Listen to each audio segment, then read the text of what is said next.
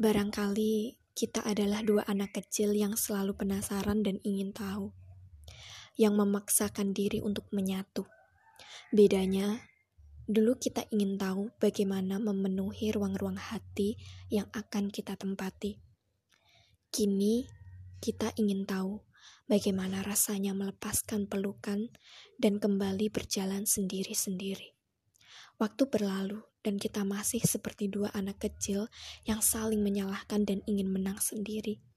Seperti aku, yang akan terus menyalahkanmu karena kamu lebih dulu pergi. Seperti kamu yang berkeras hati tak ingin percaya kata kembali untuk mengulang atau memulai lagi.